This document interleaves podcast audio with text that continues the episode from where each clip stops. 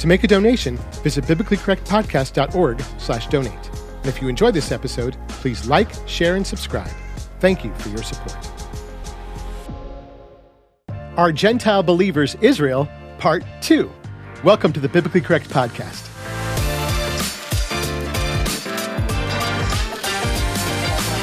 Shalom, y'all. This is the Biblically Correct Podcast, teaching biblical correctness in a biblically incorrect world. My name is Kevin Jeffrey.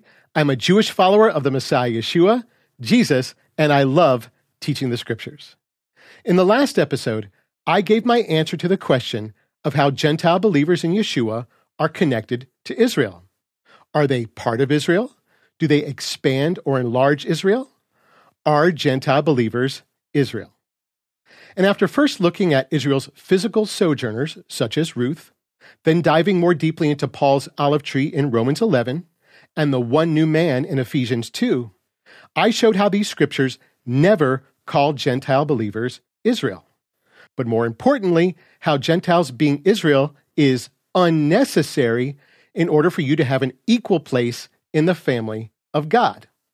That the mystery of the Messiah, Ephesians 3, is that Gentile believers have full access to God, are grafted into and become fellow heirs and sharers of the promises of Israel without needing to become Israel.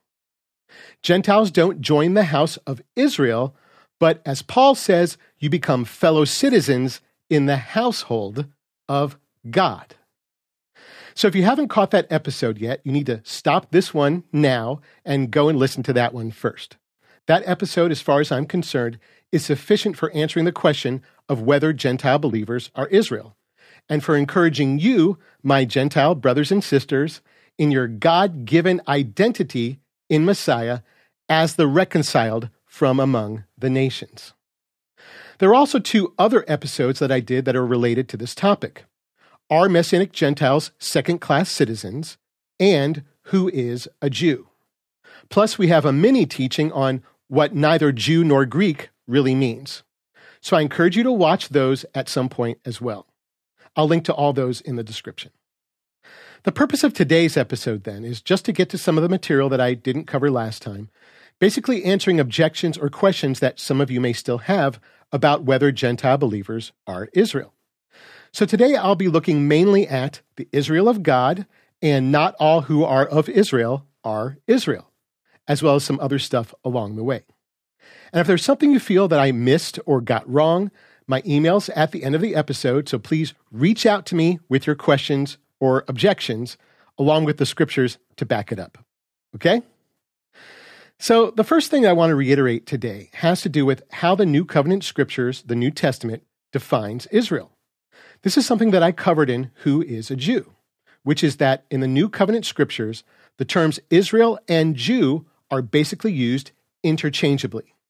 For example, I showed how Matthew refers to Yeshua as both the king of the Jews and the king of Israel, and how Paul would also swap these terms, such as at the end of Romans 9. Another great example is Acts 2, where it says in verse 5 Now there were dwelling in Jerusalem Jews, devout men from every nation under heaven.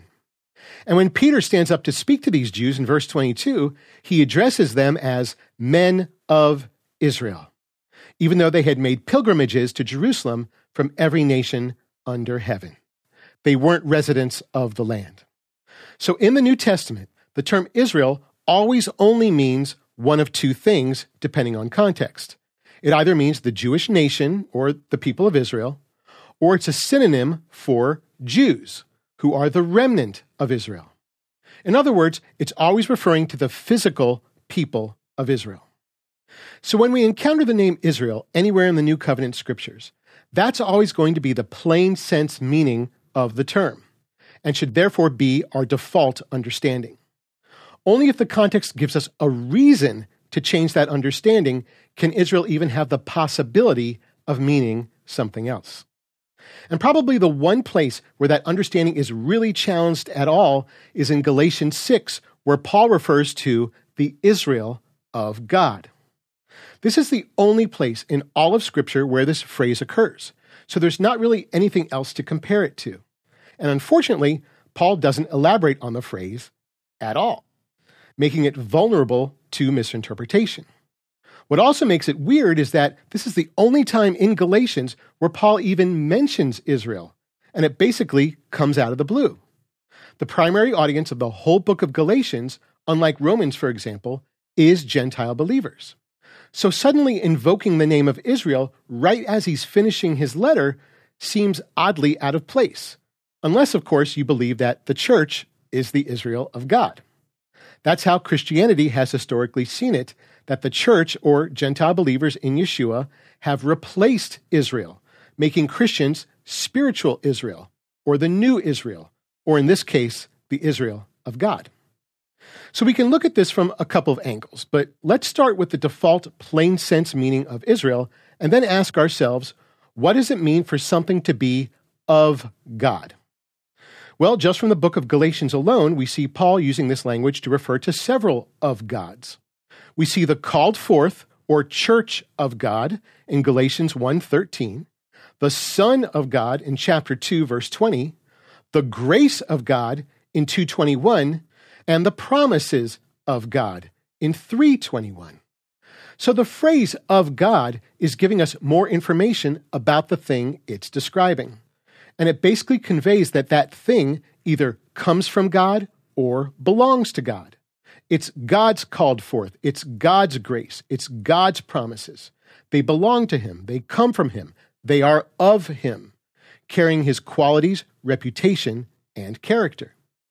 So the plain sense, face value meaning of Israel of God then would mean the Jewish people or the people of Israel who belong to Him, who represent Him, who are His people, who are of Him.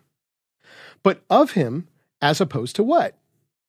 Israel, the Jews, are God's chosen people, meaning that they're already of him. So, in what sense would any Jews not be of him? The idea that there's an Israel that's of God implies that there's an Israel that's not of God, which again, historical Christianity would say is literal physical Israel, the Jews, whom God has now supposedly set aside temporarily or permanently rejected. But since we've seen nothing so far to indicate that we should understand Israel here to mean anything other than Israel, what could Paul be indicating by adding the phrase of God? Maybe getting some context will help. So, the book of Galatians is basically Paul dealing with the issue of Gentiles who've embraced the false teaching that they need to be circumcised and to keep the Torah in order to be saved. In other words, they need to convert to Judaism, making them part of Israel. That's what circumcision and Torah keeping here represent. And this false teaching was being perpetuated upon the Gentiles by Jewish believers, the so called Judaizers. This is the same false teaching among the believers that they had to deal with at the Jerusalem Council in Acts 15. That's what Paul's referring to in Galatians chapter 2 when he talks about how he went up to Jerusalem and there were those there teaching this stuff, whom he characterizes as false brothers with false pretenses, although that's not how Acts portrays them. And Paul says these Jewish believers were trying to bring the Gentiles under bondage, wanting to compel their circumcision. They were troubling the Gentiles and perverting the good news with their teaching. And Paul can't stand these guys, his own fellow Jews. In Galatians 5:12, we find him deriding them and showing his contempt for them and their teaching about circumcision, saying, Oh, how I wish that even they who are unsettling you would just castrate themselves. He was just a wee bit perturbed. Why? Because he knew that by causing the Gentiles to embrace this teaching, they were putting the Gentiles' salvation in jeopardy. That's why he also rebuked the Galatian Gentiles in chapter 5, verse 2, telling them that if they became circumcised, Messiah would profit them nothing. And in verse 4, he says that those seeking to be declared righteous by Torah are cut off from the Messiah. So that's the overall context of the book of Galatians. The Gentiles had embraced the false teaching by the false Jewish brothers, the Judaizers, that Gentile believers had to get circumcised and keep the Torah. In other words, they were misleading the Gentiles by telling them that they needed to convert to Judaism and become part of Israel in order to be saved. And it's these Jewish believers with their false teaching who Paul condemns with his closing remarks in Galatians 6, which then gives the Israel of God some possible context. In verses 12 through 16, he says, As many as are wanting to make a good showing in the flesh, meaning the Judaizers, these compel you Gentiles to become circumcised, only so that they may not be persecuted for the execution stake of Messiah. So the Judaizers are definitely believers, but are teaching and behaving falsely. Continuing in verse 13 For neither do these who are themselves circumcised, the Judaizers, guard the Torah, but they want you to be circumcised so that they may take pride in your flesh. And for me, let it not be to take pride in anything except in the execution stake of our Master Yeshua, the Messiah. For neither circumcision is anything, meaning being a Jew, nor uncircumcision, being a Gentile. But what matters is being a new creation. And as many as walk by this rule, peace and loving kindness upon them and on the Israel of God.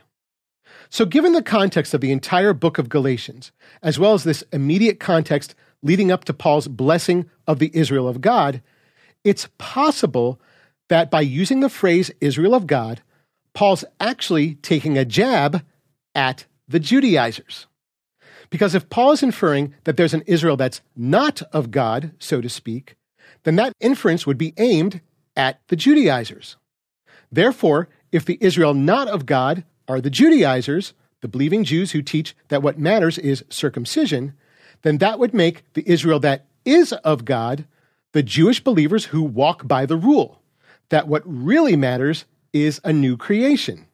Those Jewish believers who don't make trouble and pervert the good news for the Gentiles. And to put a fine point on it, Paul juxtaposes himself with the Judaizers, comparing their pride in circumcision to his pride in the execution stake of Messiah. And in doing this, he could be including himself in the Israel of God. Now, as I said before, Paul never explains what he means by the Israel of God. So this is just a possible explanation that makes sense of the context, as well as preserve the original, plain sense, face value meaning of Israel. But the reality is, because Paul is so nebulous about who the Israel of God is, it leaves us with nothing actionable. You can't make a doctrine out of something so ambiguous, not the least of which a doctrine that supposedly says that Gentiles are the new Israel. Nothing anywhere in the whole book of Galatians lends itself to an interpretation of the Israel of God as the church. So while we don't really know who the Israel of God is, because Paul never tells us, understanding it as Paul contrasting two types of Jewish believers actually makes even more sense when you take into account what he later says about his Jewish brothers in Romans chapter 2, verses 28 and 29. Here he says, For one is not a Jew who is only so outwardly, neither is circumcision that which is only outward in the flesh, but one is a Jew who is also so inwardly, and whose circumcision is also of the heart in the Spirit. Now, I've already taught on these verses in the episode Who is a Jew, and show that this also isn't about the church being true Jews, because Paul is literally addressing Jewish believers here, not Gentiles at all. So I won't rehash that entire explanation. But understand what's going on here. Again, just as in Galatians, Paul's dealing with Jew Gentile relations.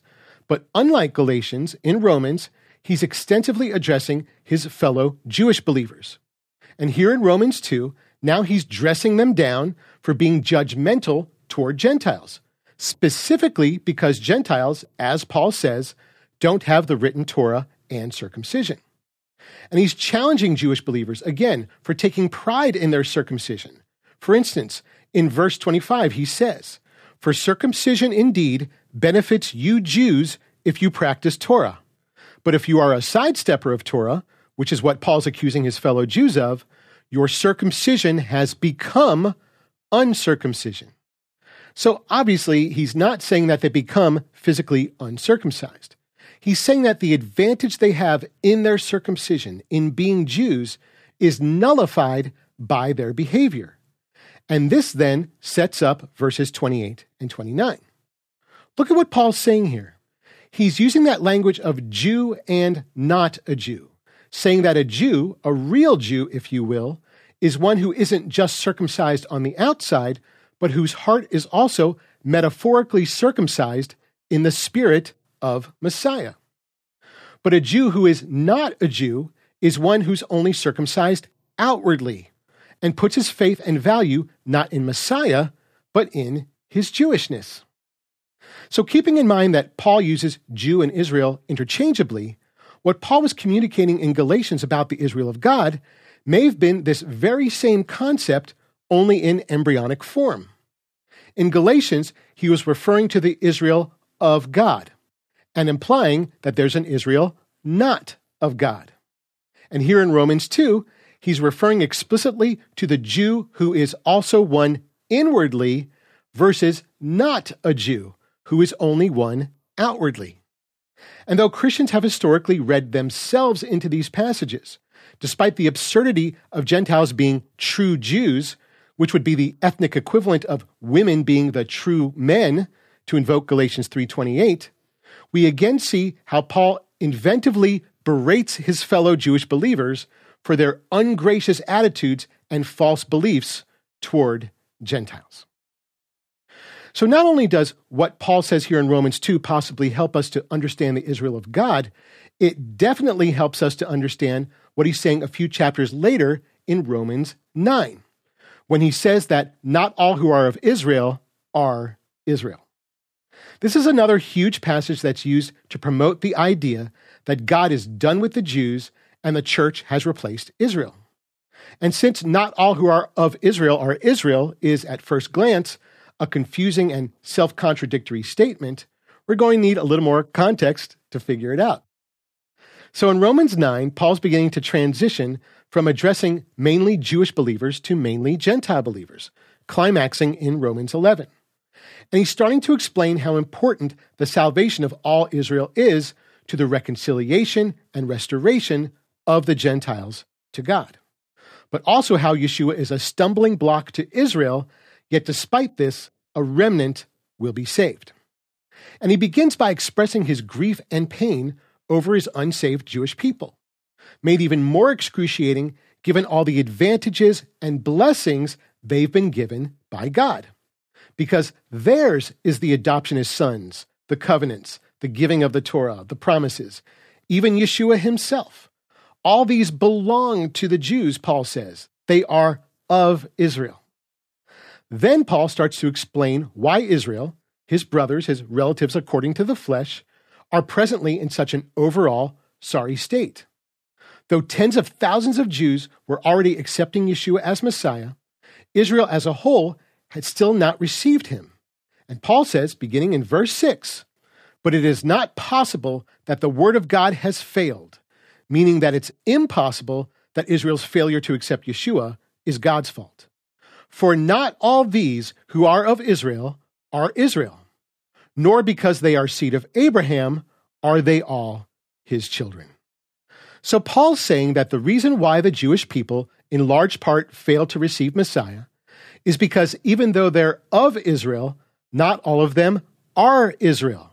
And even though they are seed of Abraham, they're not all seed of Abraham. They're not all his children. But in what sense can Israel not be Israel, or Abraham's seed not be Abraham's seed? How can you be both something and not that something at the same time? You do it by equivocating on the word Israel and giving it a double meaning. Just like when Paul said in chapter 2 that not all Jews are inwardly Jews. It's the exact same rhetorical language of is versus not that Paul's already used to amplify and intensify his point. So, what Paul's essentially saying here is not that true Israel is no longer physical Israel, that the identity of Israel has been transferred to the church, but instead, to borrow language from Romans 2, he's saying that not all who are outwardly Israel are also Israel inwardly. The distinction between Jews outwardly and Jews inwardly, and Israel that is and Israel that's not, depends upon whether that Jewish person is fulfilled in Messiah. In other words, Paul's speaking about unbelieving Israel in contrast to believing Israel, to Jewish believers. By identifying an Israel that's not Israel, Paul's not just reiterating how heritage and lineage are insufficient for salvation, but is conveying how a Jew who doesn't know his own Messiah is missing the core of who he is as Israel. For all his lineage and birthright and circumcision and Torah keeping and every other advantage he has before God, in his innermost self, without Messiah, a Jew is missing what makes him, as Yeshua says of Nathanael in John 147, truly an Israelite. By saying not all these who are of Israel are Israel, Paul is again only making commentary on the heart condition of Jewish people, of the people of Israel. He's acknowledging what the prophets spoke about Israel's remnant. He's not communicating anything here about Gentiles at all. In fact, he finishes this thought about the Jewish people later in Romans 11, in the metaphor of the olive tree, calling these Jews who are not Israel broken off branches. The branches are still of the tree, but they've been separated from it because of their unbelief. It's the same thing he's saying here of Israel. They're of Israel, but not Israel.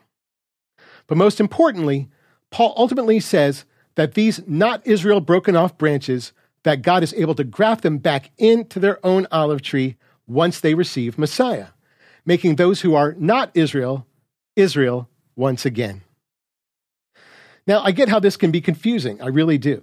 Because Paul's also saying here that not all who are seed of Abraham are his children. Adding in chapter 9, verse 8, the children of the flesh, meaning unbelieving Israel, these are not children of God. Rather, the children of the promise are counted as seed, which includes Gentile believers. It's the same thing he says in Galatians 3:29. And if you are of Messiah, then you Gentiles are seed of Abraham, according to promise, heirs. So if Gentile believers are now supposed to have enlarged or replaced Israel, then why does Paul say that Gentiles are seed of Abraham? Why not seed or sons of Israel? And more to the point, in what sense can Gentiles who aren't descended from Abraham become descendants of Abraham, and why do they need to? The reason is because even though Gentiles aren't Israel, physically or otherwise, they still become partakers of Israel's covenants of promise through Messiah. And the sign of that covenant, initially made with Abraham, is circumcision. A circumcision which Paul says will cut Gentiles off from Messiah. So, how does God solve this problem? By making Gentile believers of Messiah, as opposed to sojourners of Israel, and giving them not Israel's circumcision of the flesh, but Abraham's circumcision of the heart, the very same circumcision in the spirit that Jews need in order to be truly Jews inwardly. Circumcision of the heart doesn't make Gentiles Israel because they become partakers of the covenant of promise instead as sons of Abraham. And the key to getting this is realizing that a son of Abraham and a son of Israel aren't the same thing. The scriptures never conflate the two.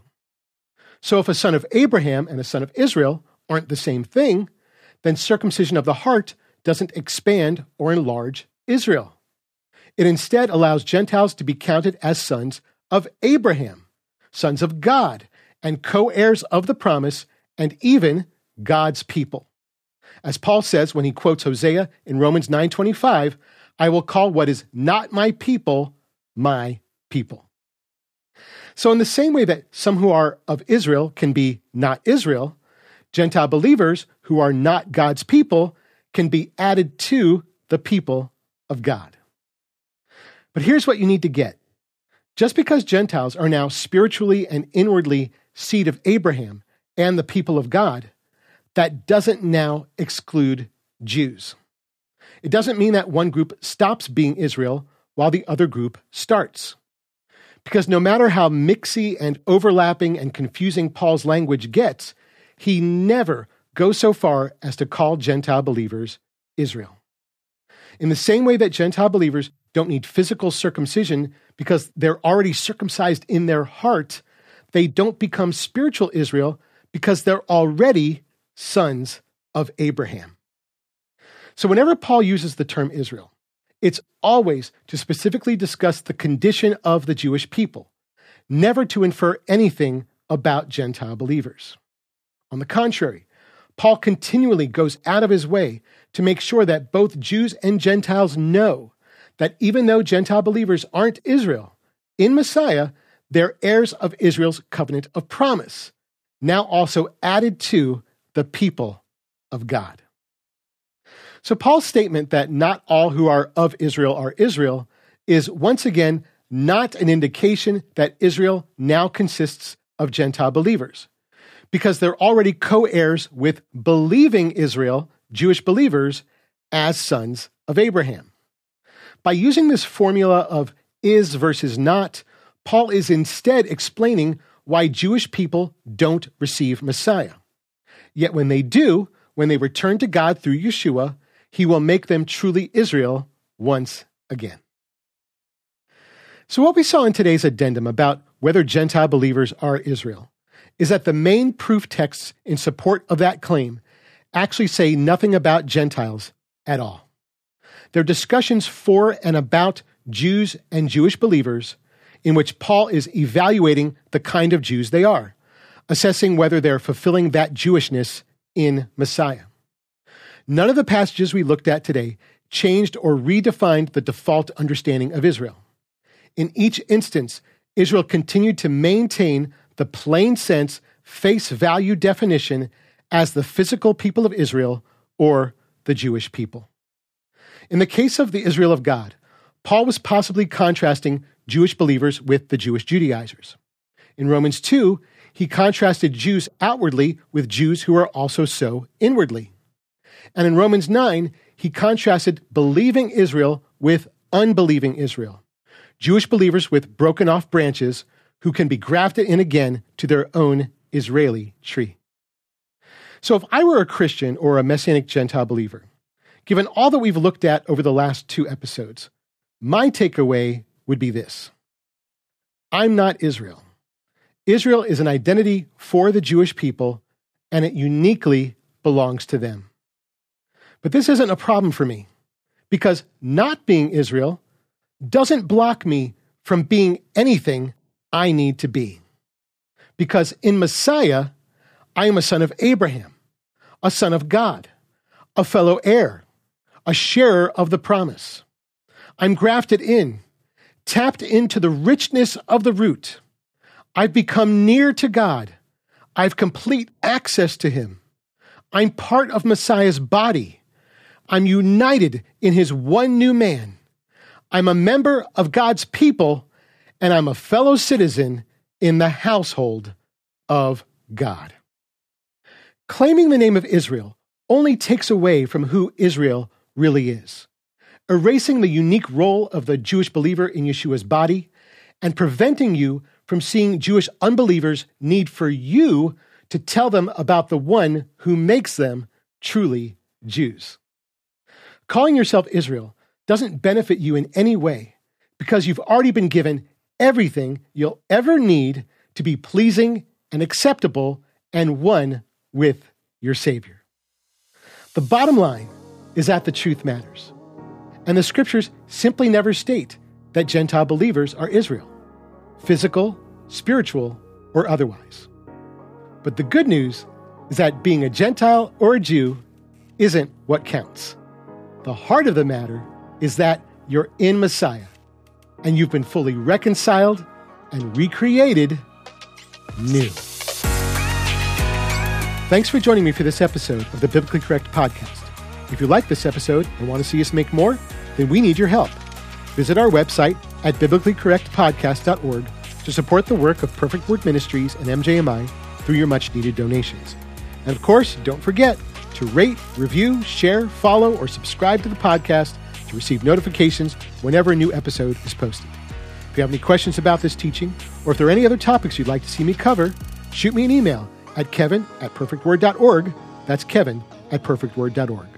Until next time, remember that every scripture is God breathed and profitable for teaching, for refuting, for setting a right, and for instruction that is in righteousness, so that the man of God may be fully equipped, having been completed for every good act. Shalom.